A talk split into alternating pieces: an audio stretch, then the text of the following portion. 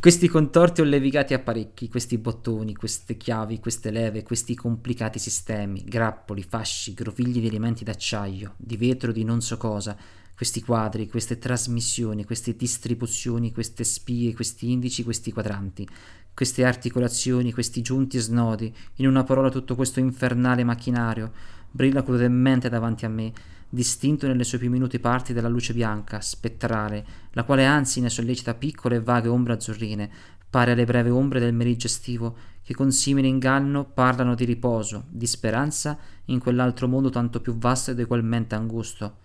Odo il solito ininterrotto ronzio acuto, sibilo che soltanto a tratti sale di tono fino a superare il potere di percezione del mio orecchio e a perdersi in un'inafferrabile, muta vibrazione sonora. Sigla!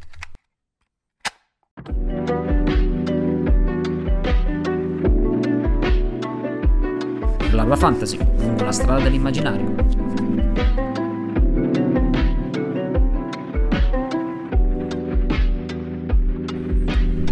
E bentornati a tutti ascoltatori e ascoltatrici, lettori e lettrici qui su BlaBla Fantasy, il podcast che vi parla di letteratura fantasy e fantascientifica. Qui è sempre il vostro pilota Carbo che vi parla e con me ci sono sempre i miei soliti sodali che mi accompagnano in questo mio viaggio in questa macchina sfavillante, il navigatore Tommy. Bentornati nuovamente, ce l'abbiamo fatta anche questa volta, dietro le quinte non sapete quello che è successo ma andiamo avanti sembra sempre che sia più importante quello dietro le quinte che facciamo che non la puntata stessa. Da, da, da come lo essere, Può essere, quella, quella di oggi era stata particolare. Era stata particolare. E ovviamente salutiamo anche il solito meccanico Andrea che ci accompagna in questo viaggio. Ciao a tutti, bentornati in questa nuova in- incredibile sferragliante e macchinosa puntata, cioè è proprio un ben di Dio per, per il mio ruolo, soprattutto da, da questa introduzione, vero Carbo? Verissimo, verissimo. Allora, oggi di cosa parliamo? Anzi, di cosa parlerò essenzialmente? Eh, era da un po' di tempo che volevo fare qualcosa eh, di questo autore italiano. Mi, mi, mi, cioè, mi, piaceva leggere qualcosa di questo autore italiano, e anche perché ha diversi scritti sul fantastico, fantascientifico, grottesco. Ed è un autore che sì, è conosciuto, ma non così tanto non è un attore così tanto non dico stimato, ma comunque eh, ha un così grande gettito, ha un così grande eh, parlare, è seguito. Diciamo che ha una sua nicchia ovviamente, ma di questi scrittori del Novecento secondo me anche, si è anche un po' perso, soprattutto rispetto a tanti altri nomi eh, importanti come Calvino Buzzati che possono leggermente assomiglia- assomigliarli come stile, anche se lui secondo me è un altro livello proprio, non che sia più bravo o meno bravo, ma proprio è un'altra cosa. E, sto parlando di eh, Tommaso Landolfi, che in verità è un importantissimo scrittore italiano eh, del Novecento. in questo caso parliamo di questo scrittore che nasce a Pico, una cittadina che in questo momento è in provincia di, di Frosinone nel 1908 lui eh, si laurea in lingue e letterature russe a Firenze negli anni 30 e in effetti sarà abbastanza importante perché farà un sacco di traduzioni di numerosi autori sia russi che tedeschi, eh, qualcosa come Chekhov, Dostoevsky, eh, Gogol eh, e ed è un personaggio anche abbastanza singolare, eh, viene da questa famiglia anche abbastanza nobile, ricca, eh, se si va a Pico c'è la sua casa natale che è diciamo, una, una magione abbastanza grande.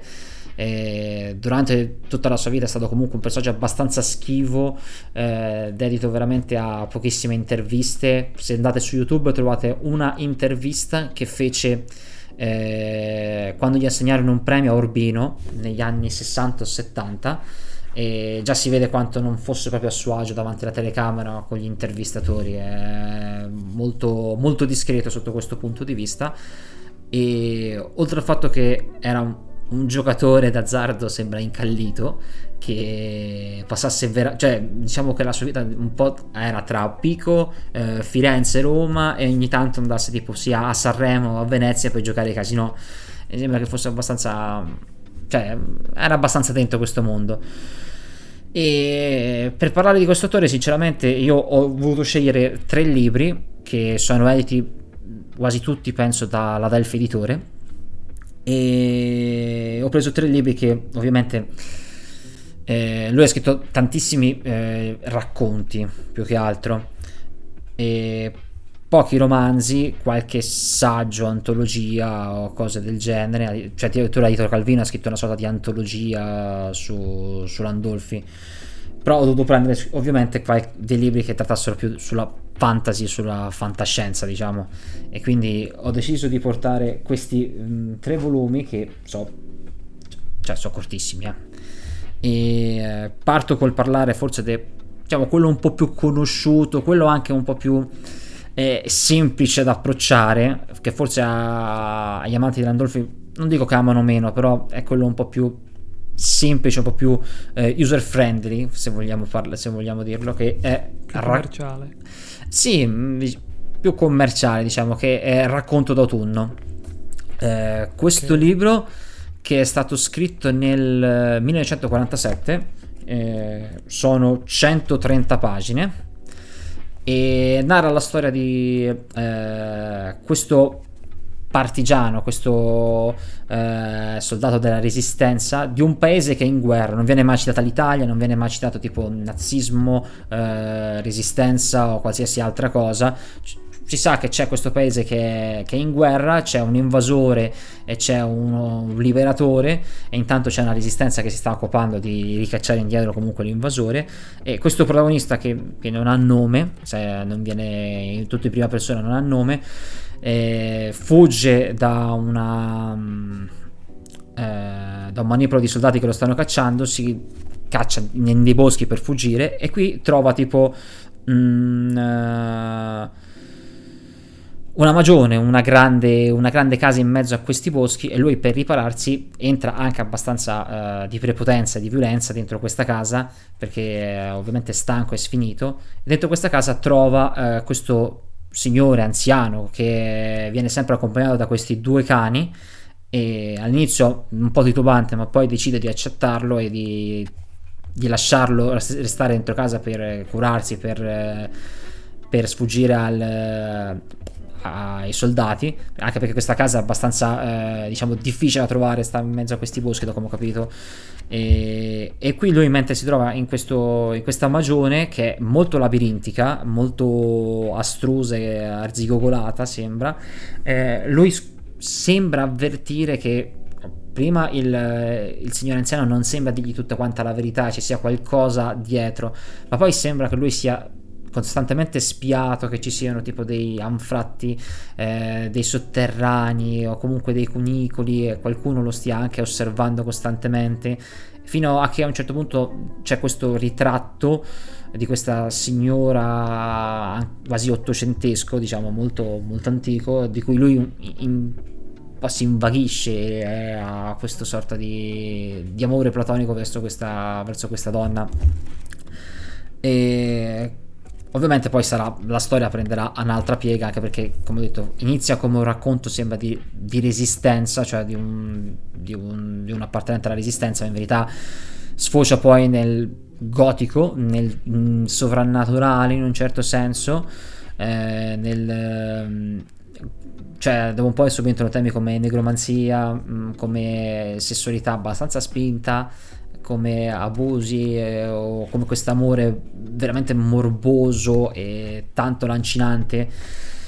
È un bel romanzo, mi è piaciuto, non, non mi ha fatto, non mi ha impressionato e l'ho trovato abbastanza scorrevole, nonostante devo dire, eh, bisogna fare una menzione particolare a, a Landolfi, lui scrive eh, in una prosa veramente, veramente eh, antica, desueta, con termini veramente difficili, eh, però sono ovviamente italiani, spesso eh, infatti è molto citato tra i critici per il suo utilizzo del linguaggio, spesso con giochi di parole, con sperimentazioni varie, e questo anzi è molto si trattiene in un certo senso, eh, però ovviamente questo linguaggio molto prosaico, molto quasi ottocentesco si sente e si avverte.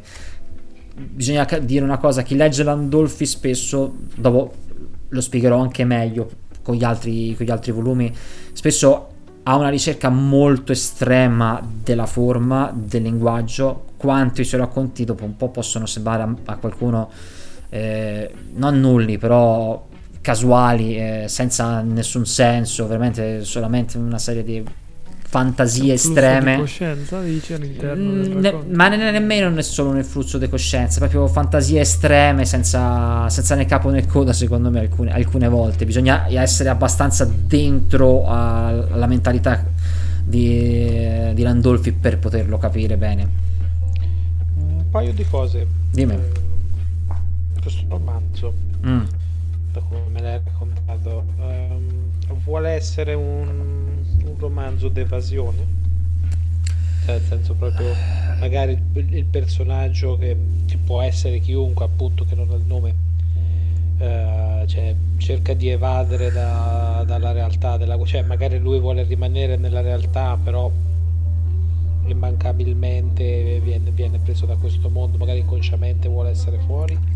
Eh, eh, al- sì, diciamo che è un po' è quello che dici te perché eh, molti dei personaggi, almeno come un altro libro che parlo dopo, questi personaggi di Landolfi sono uh, personaggi annoiati della propria vita che stanno già vivendo in un momento difficile, eh, anche di depressione della propria vita.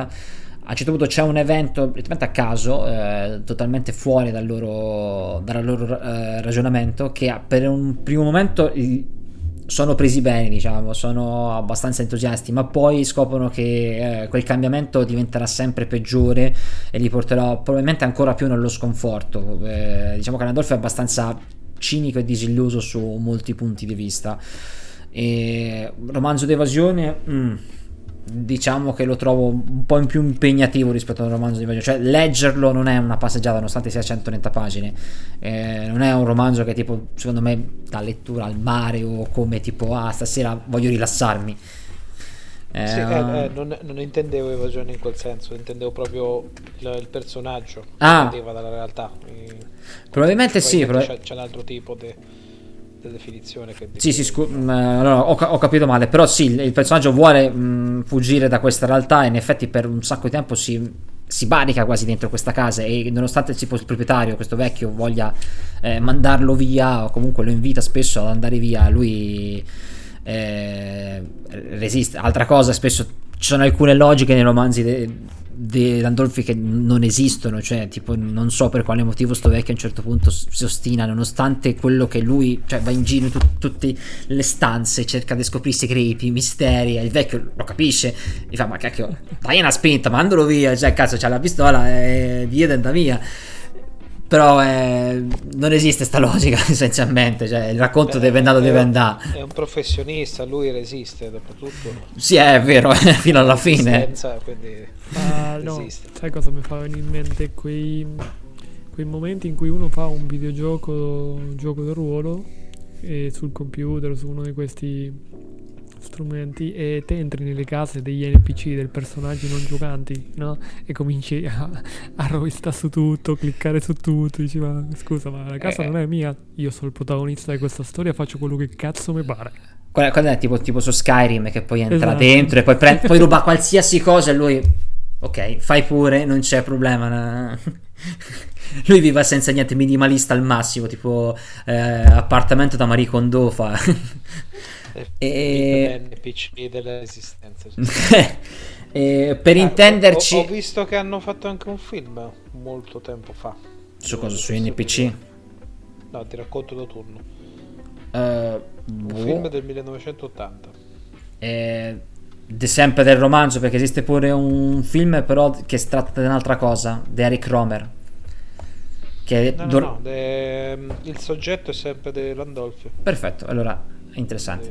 Non lo sapevo sinceramente. Strano. Infatti eh, un attimo stavi contrabbattendo con una di quelle tue eh, risposte. Eh, ma quell'altra? È, è, l'unica volta, cari, cari ascoltatori, in cui si becca una cosa di cinema che noi sappiamo e no, è la prima volta. E per, per intenderci, se vogliamo fare tipo un paragone, molti lo mettono vicino a, a Edgar Allan Poe come stile, come quel tipo di gotico. Anzi, tipo, diciamo, visto che c'è, c'è, questa casa eh, che è molto importante questa magione in, me- in, mezzo a questo bosco e viene paragonato spesso alla, alla, rovina della casa Asher. Non so se conoscete il racconto di Poe. Ho, vi- ho visto che lo paragonano anche ad Annunzio. In realtà, per, per eh, sì, per lo stile di scrittura, sì. Sì, può essere molto vicino ad Annunzio anche. Però forse i temi Aspetta, sono no? diversi, diciamo, dopo, perché... Ma, dopo... ma Tommy, cos'è tutta sta qualità stasera? Che, che è? Eh, portiamo de- delle colonne de- della letteratura italiana. no, comunque è un po' del PTSD della nostra insegnante de- di italiano che non mi ha mai dato un 6. In effetti una... una... una riga spiegata tra a fine maggio prima de... Io in effetti sinceramente tipo a scuola non ho mai sentito parlare di Tommaso Landolfi, cioè nel momento dai, che ti vanno a leggere Calvino, Puzzati, Landolfi, ma io solo adesso lo conosco, cioè capito? Non so se voi a scuola o oh, l'avete, mai sentito prima. No, no io no, mi ricordo Pascoli, mi ricordo di Dolo Calvino. Questo non lo conosco proprio. E il secondo libro che, che ho letto, sempre di questo filone, è Cancro Regina Wow, ok. Già, che già, già, già, già c'ha, un tit- c'ha, un titolo abbastanza forte. C'è un titolo. E è, un, è un libro di fantascienza. Con fantascienza intendo tanta fanta e poca scienza. Eh, diciamo che anzi un 99% di fanta e un 1% di scienza. E di cosa parla? Siamo sempre con un protagonista senza nome eh, che sta vivendo un momento di depressione, sta quasi pensando di farla finita, sta pensando di, anche di suicidarsi, quindi già come l'altro, tipo un, un, protagonista, un personaggio che si trova in un momento di crisi. A un certo punto eh, dentro casa gli arriva un, uno che gli dice letteralmente io sono uscito dal manicomio, eh, però non sono pazzo, già lo avverte, non sono pazzo, vai tranquillo. E dice io ho una, fatto una grande scoperta ho costruito tipo un'astronave in mezzo alle montagne e tu mi devi aiutare a pilotarla perché noi dobbiamo arrivare fino sulla luna. Altro soggetto cioè altro elemento che verrà spesso in tantissimi racconti dell'Andolfi è la luna. La luna una, non so la cita sempre spessissimo. E tu considera, tu pensa a te, a te, tipo ti arriva un matto che ti dice ho costruito una navicella e dobbiamo andare sulla luna con questa navicella che ho costruito e sono appena uscito dal manicomio, tu cosa fai? Accetti, accetteresti o no? Beh, dipende quanto è carismatico questo matto, nel senso rischia di ammazzarmi dopo due secondi che ha finito di parlare perché lo seguo allora. E in pratica lui decide di accettare così proprio tranquillamente come se fosse una gita della domenica arrivano, arrivano a questa, questa astronave organica da come ci viene spiegato quindi come se fosse una sorta di essere vivente e si chiama proprio cancro regina lui la, la definisce cancro regina e insieme prendono e partono per lo spazio per arrivare fino, fino alla luna. Lui è questo uh, matto che lui chiama Filano poi gli dà il nome di Filano e il libro è diviso in due, in due sezioni, c'è la prima sezione in cui eh, c'è tutta quanta la storia di lui che incontra sto matto, la preparazione del viaggio e poi, poi la partenza. La seconda parte invece funziona come un diario, cioè di lui che sta, uh, sta viaggiando insieme a Filano per arrivare sulla Luna. Ovviamente non ci arriveranno mai perché a un certo punto... Eh, che c'è Tommy? Sì, no, però un attimo, scusa se ti interrompo, però Te dici, ma la definizione di matto la crea il lettore che sta seguendo la storia o la pensa anche questo nostro protagonista incognito senza nome che, che sta seguendo una persona pazza?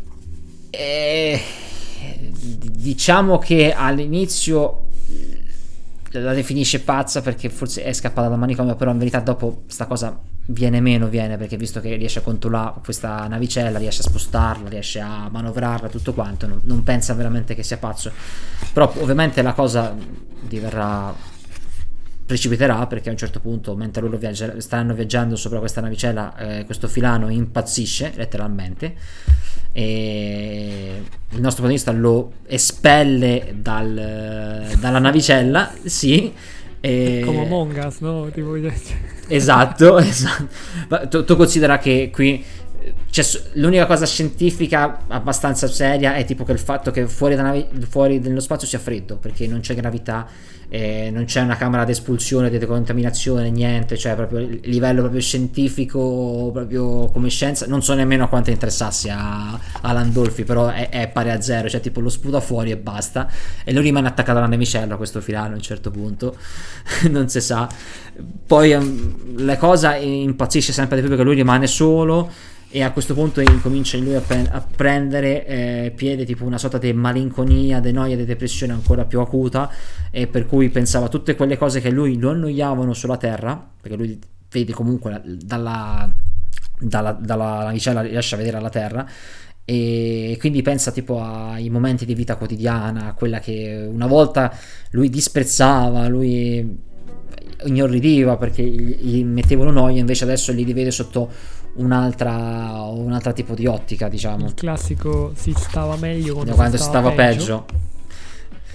Eh, oppure tipo una volta c'era, c'era il pa, no non c'era il pa ma scemo i denti adesso scemo i denti ma non c'è il pa una cosa del genere e... rispetto a quello del racconto prima però diciamo che c'è qualche motivo in più cioè io sono capace di empatizzare di più non nella fase di accettare la proposta del pazzo, ma nella fase successiva sei stato cagato fuori da, da, un, da un, mostro organico in mezzo allo spazio e quindi va- vaghi nell'immensità, nel freddo, da solo, non rincontrerai mai più nessuno. Cioè, sì, io, sento, cioè, io capisco che può, può, essere triste e malinconico perché eh, prova noia, cioè questa è proprio un, una noia super saiyan, la, la super noia Sta, sta andando su una macchina, non sta andando sulla luna in pratica. Eh, che non, non lo sa lui dove sta andando, quindi. Eh, per intenderci ovviamente la, mh, t- tutta la fase finale del libro sarà una sorta di pazzia assurda con lui che vede vede, co- cioè, vede cose poi sapere che so ve- vede queste cose vede non ho ben capito cosa, cosa vede veramente. Ma cos'è è, è, da lì che hai preso la citazione iniziale? Sì, la citazione iniziale è... Questo è proprio l'inizio del libro che è una sorta dei prolessi, dei flash forward rispetto a quello che, che succederà nel libro. E ovviamente lui cerca di controllare la navicella ma non sa niente, non sa. Cioè è fantastico tipo il momento in cui cerca di colloquiare con Canco Regina e dice ti deciderai finalmente a smettere questo inutile corso e posarti da qualche parte? Cancro regina, dal fegato con voce di melma di caratello. No, ma io ti costringerò a farlo. E lei fa tutti i rumori onomatopeici. Boff, boff, carà. Buona, buona, ho scherzato, parliamo con calma. Perché diavolo ti ostina a fare questo? Dalla milfa zaffaranalmente. Perché così, risposta dalla zia cattiva a tutte le mie inchieste. Ma vediamo, non c'è maniera di metterci d'accordo, non è un cuore tu, non senti pietà se non di te stessa, di me? Dalle ovaglie, con voce di stramonio. Rispondo per ordine a tutti e tre i quesiti. No, no e no. Maledetta baldracca, puttanaccia, quercia, ora vedrai. e continua. Poi, ovviamente, anche qui nel finale, tipo, secondo me, eh, a un certo punto, eh, questi giochi di parola, questo estremismo della lingua viene fuori ancora più eccessivo, ancora più, più strano. E pe, pe, per Percepisco del toscanaccio? Eh, sì, paio, sì, diciamo che ma, allora, lui è Frosinone è nato, quindi dovrebbe diciamo, essere più verso il, il campano, cosa del genere, perché a quell'epoca mi sa nemmeno nella provincia di Frosinone.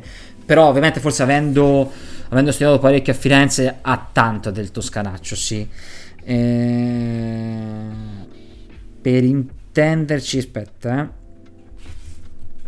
Allora, prima la scrittura non è neanche alla men peggio imitata, secondo chi riconoscerebbe il mio stile? Eh no, qui c'è la mano di mascalzoni, almeno di mascalzi, di macalzati, di macabassati, insomma di una sfodrata genia. Questa è l'opera di persecutori o di persecomucche. E cosa volete da me di grazia? Cosa vi volete che io faccia? Inutile sperare il mio appoggio, inutile anche tentare di soffocarmi con questi scherzi idioti. Io rimango e ribanano fermo sulle mie posizioni. E, e questo è Landolfi che, che scherza. Che...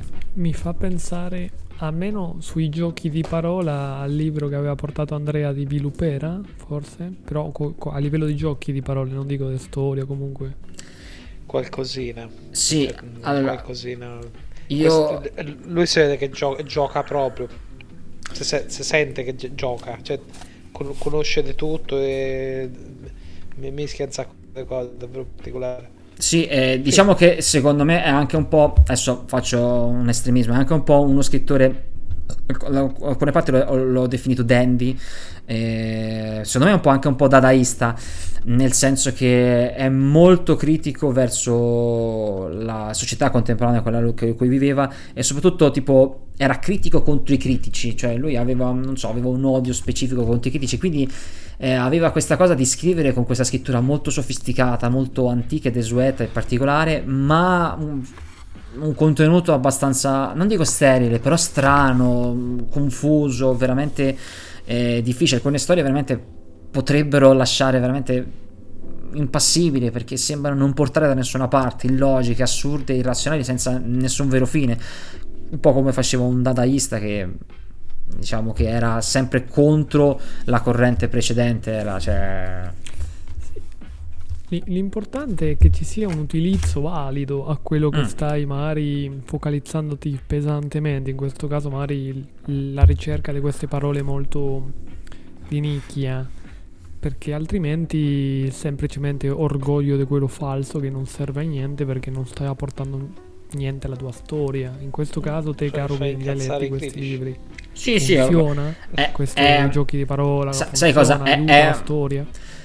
Ma secondo me lui è un artista spigoloso, un artista sempre controcorrente che cerca di, um, di rendere anche il lettore eh, quella lettura strana, veramente complicata e anche un po' rigettante, ributtante, diciamo. Cioè, alla, alla, fine di ogni, ogni lettura può, può, lasciare veramente eh, strani, può lasciare veramente spaesati.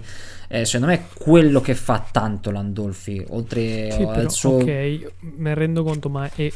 Cioè, ce l'ha un obiettivo questa difficoltà, capito? Perché se no mi sembra masochismo intellettuale, perché se non ne ricavi niente, se non c'è un, una filosofia dietro, se non è c'è questa, è questa che ti ho detto. Da...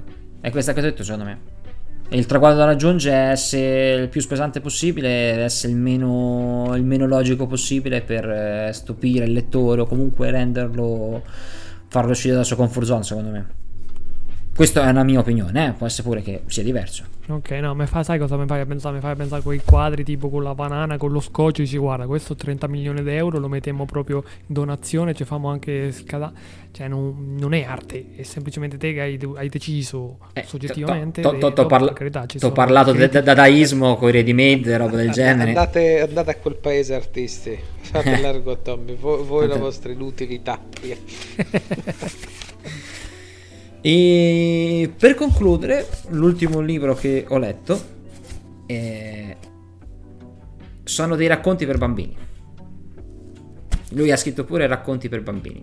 Che diciamo che quando ve ne parlerò direte: No, non, ah, può, aspetta, aspetta, non può essere che ha scritto aspetta, racconti per bambini. Aspetta, aspetta, il tipo il regalo da fare al tuo nipotino se lo odi a morte lo vuoi traumatizzare con dei traumi psicologici che verranno nel futuro e al momento nessuno ti potrà incolpare perché passano gli anni e anni dopo il tuo regalo. Cioè libro per bambini questo qui. Cioè, che, che, tipo di cioè, se dovrebbe regolare di Gianni no, Rodari se...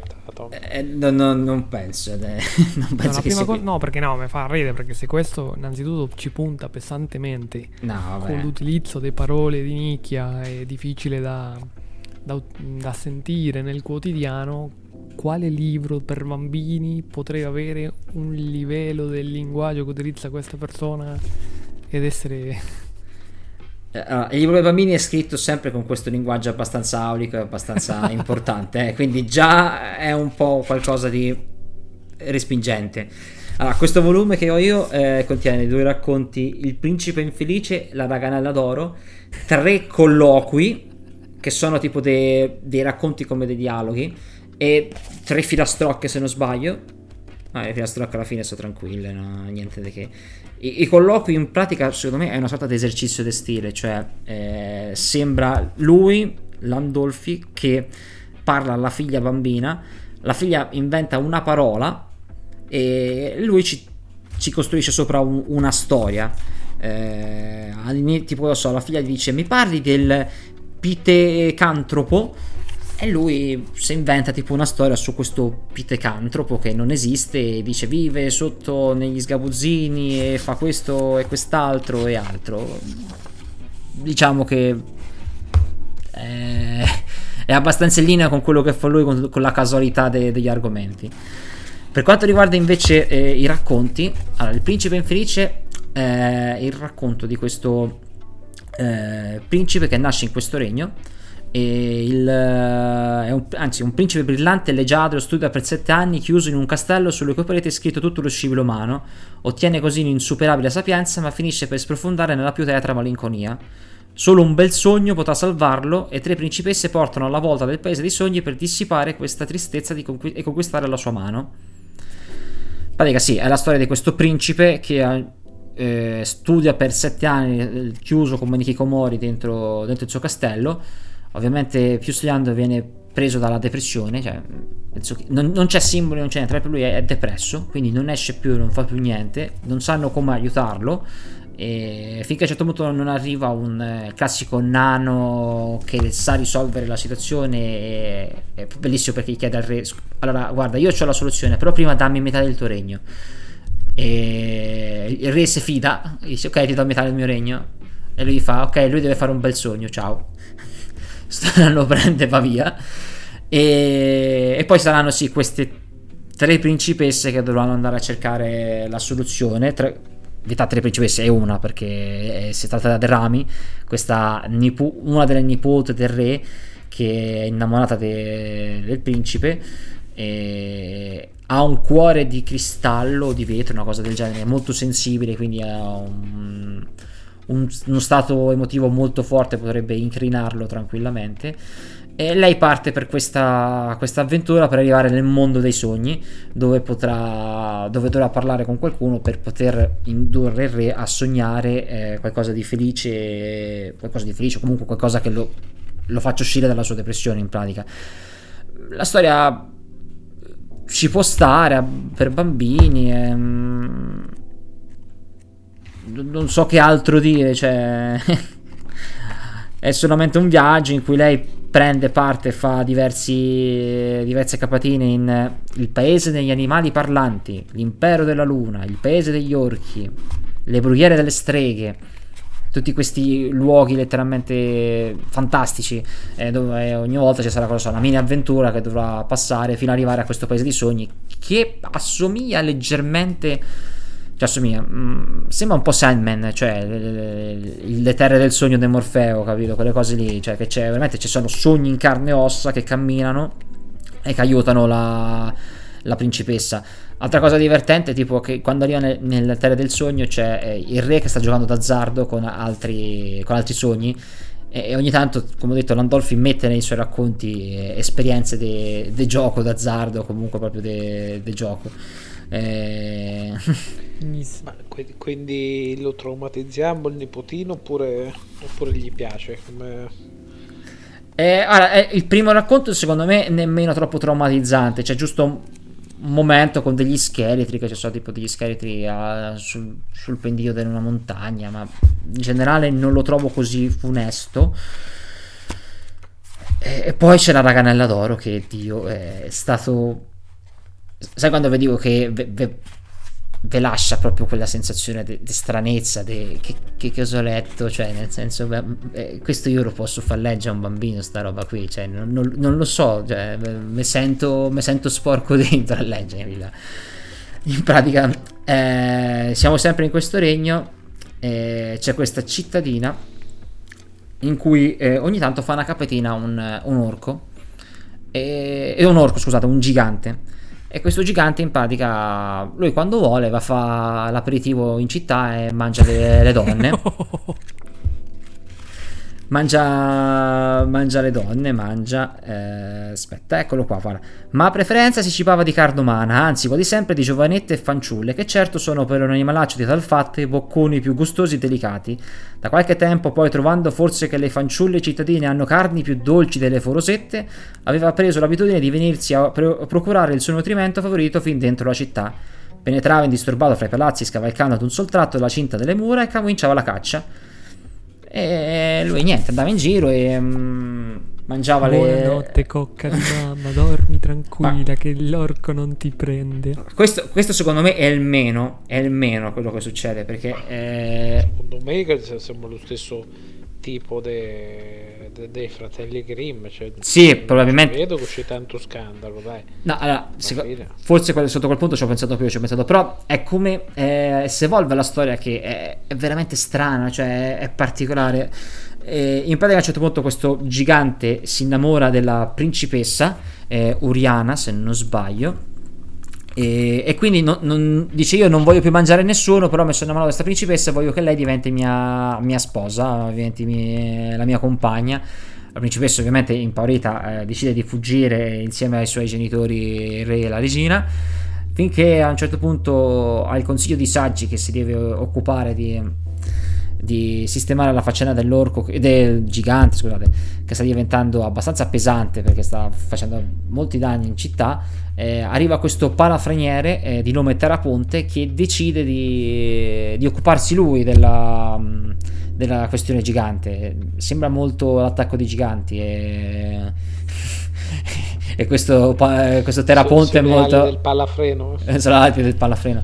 E questo paraf- ah, la cosa interessante è questo parafinale all'inizio cerca una uh, soluzione per, uh, per, uccidere il gigante. Ha questa bellissima idea di uh, salire sopra un, un, albero e nascondersi dietro un ramo e aspettare che il, il gigante arrivi per poi, a, quando arriva tipo a altezza occhi, andare a mettergli la spada dentro, dentro l'occhio.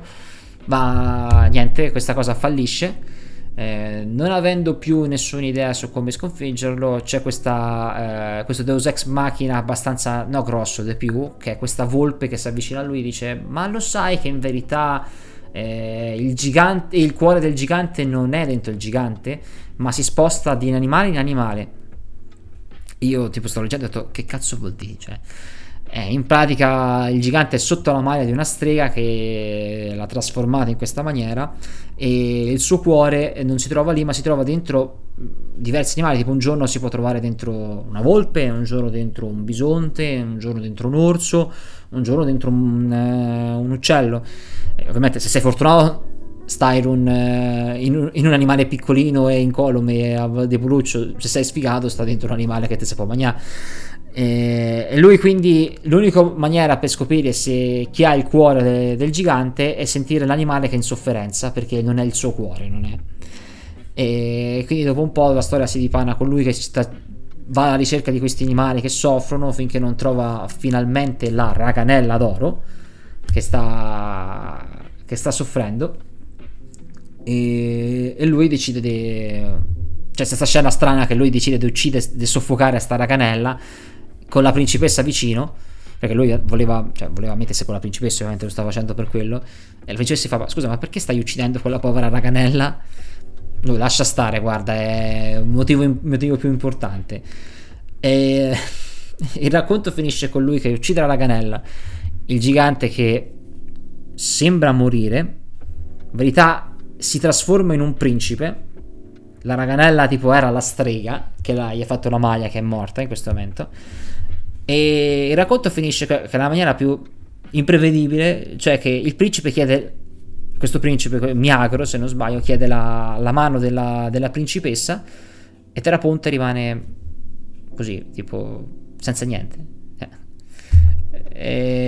Ed è, non so, la, la relazione tossica più, più, brutta che abbia mai visto, cioè prima era un, un gigante che ha ucciso non so quanta gente e poi dopo che si è trasformato in principe lei lo voglio, eh, non so, c'è questa fascinazione per i bad boy. e, e, è un precursore dei tempi.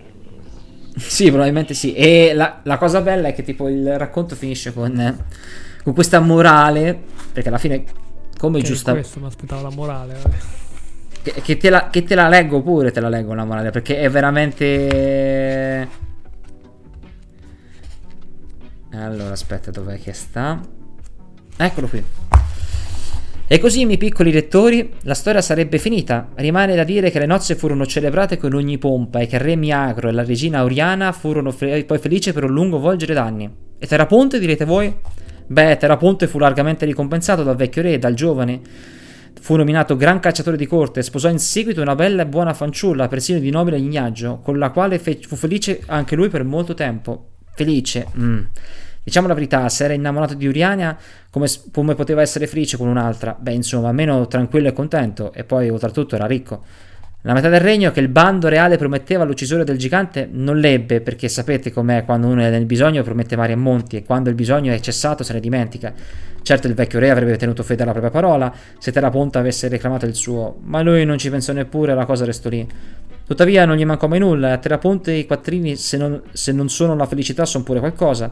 Del resto parliamoci chiaro ancora una volta, lo so che con tutte queste chiacchiere non vi infrusco, che a voi dispiacerà che Terraponte non sposasse Oriana, che ci rimarrete male che per questa fine e che quasi vi arrabbierete con me perché non ve ne ho raccontato una più bella. Ma io che ci posso fare? Che ci posso fare se Oriana aveva sì, come dicono le donne, grande stima e simpatia e riconoscenza per Terraponte, eppure non lo amava.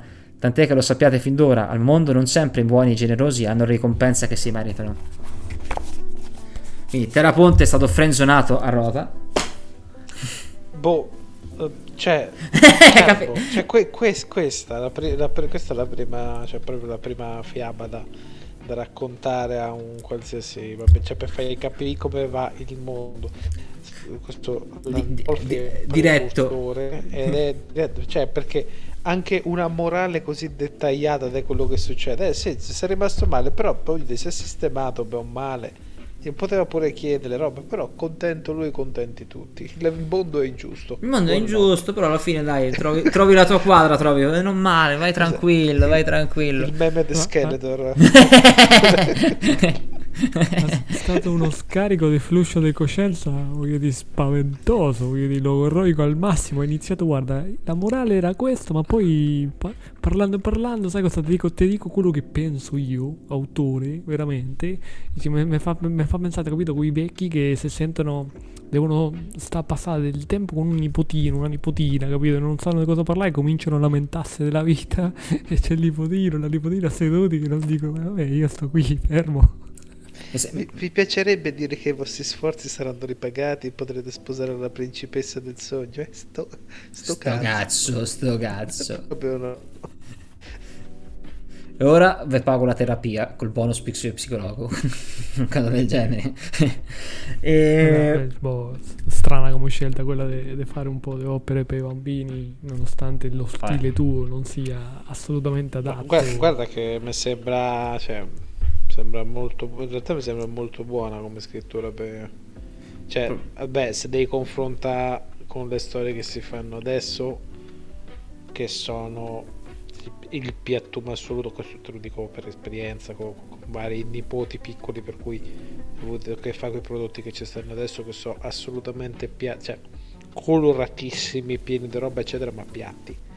Piatti ridotti all'osso e la prossima volta gli leggi Landolfi, gli leggi proprio la, la, la raganella d'oro. No, vabbè, però qualco, qualcosa, di più, qualcosa, di più, elaborato, no? Di questo tipo. Fu così lo, che zio Tuccio non aveva più il permesso di entrare in quella casa. Ma guarda, adesso anche la gabbia del gatto sarebbe sì, probabilmente troppo, sì. troppo elaborato per, per, i ragazzi, cioè, ma capito? Beh, già col... Aspetta, parliamo anche tipo Roald Dahl che, che i racconti vengono riscritti per eh, non, per la sensibilità con alcune parole eh, e altro. Vabbè, lui... Comunque, questo è, io ho detto questi tre libri, ovviamente, dopo ci sono altri, altri libri, altre, altre storie, alcune cose sono anche molto più profonde, molto, più, molto interessanti, eh, però sono, diciamo, forse esulano un po' dal mio... Eh, come posso dire? Dalla mia scelta che è quello che portiamo qui su Bla Fantasy eh, la... solo roba di qualità. Solo roba di qualità e quindi niente mm, io esisteva anche ah, tipo la pietra lunare potrebbe essere anche un altro racconto che potevamo portare però vabbè. Eh, questo è Landolfi se vi piace essere stupiti se vi piace un po' sentire come dire un po' di ansietta, un po' di spasamento, un po' di eh, attorcigliamento delle budella, dategli una letta. Ah, forse anche come curioti- no, eh. curiosità personale per scrittura comunque non saprei, non, non vorrei definirla classica, però comunque... No, è, è comunque un, uno scrittore interessante con parecchie cose da dire. Ovviamente ogni interpretazione può essere... Cioè, è anche figlio un po' di quel tipo di decadentismo molto cinico e disilluso, un po' umoristico. Eh, che comunque vedeva la società del tempo e secondo me molti, molti racconti, cioè, come, come, ho letto, tipo parlava di una persona che eh, annoiata, che trovava forse l'unica vera ragione ne, nelle relazioni sociali e comunque nel vivere comunque questa vita annoiata e noiosa nella maniera più piena possibile. Mentre anche il gioco d'azzardo poteva essere una sorta di valvola di sfogo Tanto sai quando, quando giochi, quando giochi c'hai questa adrenalina che ti sale, c'hai questo momento. Uh-huh, eh, sì. Per cui spesso è solo, solo, quella è una droga che ti continua a mandare avanti. Mm, solamente il fatto di, di sentire quella sensazione, quella palpitazione. Eh, non so, non so se per Landolfi era, era uguale, però mi piace pensarla così. E, bene ragazzi, se non sono domande, io per questa puntata ho finito. No, io sono, cioè, sono stato mutato, ma stavo ridendo tantissimo. no, no, no, non azzardiamoci ancora con, con l'Andolfi. È stata una, un'ottima scoperta, non lo conoscevo. È davvero interessante. E purtroppo i miei momenti di lettura, che sono la sera dopo cena prima di andare a dormire, roba troppo ansiogena e muovi budella così, forse forse non è il caso. Però c'è un tipo di scrittura davvero interessante. Va bene eh, Tommy la prossima volta sembra che vada tu eh, sì, tocca a me e anche io vi porto scrittura italiana proprio fatta in casa qui nostra, nel nostro bellissimo paese e vi porto sempre fantasy puro da questo è, bene, è benedetta è fatta in casa per voi cos'è fresca fresca, cioè proprio pane fresco fresco, capito? E il titolo è La scelta della luce e dell'oscurità, che è il primo libro di una saga fantasy dello scrittore di Davide Langella. Voglio pensare averlo pronunciato bene, ma non ci conterei. non so se c'è. Penso che sia Davide Langella. Ne parliamo, eh, non so, io sbuderò qualsiasi tipo di pronuncia italiana, però ne parleremo di questo, di questo libro, il primo libro, la prossima settimana. Va benissimo, eh, mi raccomando seguite Bla Fantasy, condividete la puntata, fatelo conoscere ai vostri amici, a tutti quelli che amano il fantasy, eh, seguitelo su Spotify, Google Podcast, Apple Podcast, eh, Amazon Music, perché sto facendo Solvini in questo momento, non lo so. E... Bene, eh, mettete 5 stelle su Spotify e tutto quanto. Mettiamo su Amazon Music, no, non scusa, perché sennò parliamo anche dei musical che a me mi piacciono tantissimo. Abbiamo anche il gruppo Telegram ufficiale del canale. Cioè, tutto quanto. Tutto siamo quanto. mediaticamente esposti.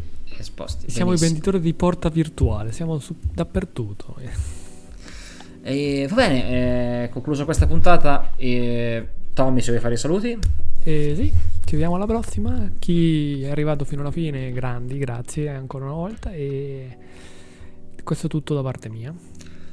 Andrea? Dei mirabolanti saluti da parte nostra. Ci sentiamo alla prossima. E anche qui dal vostro pilota Carbo è tutto e un saluto da BlaBla Fantasy.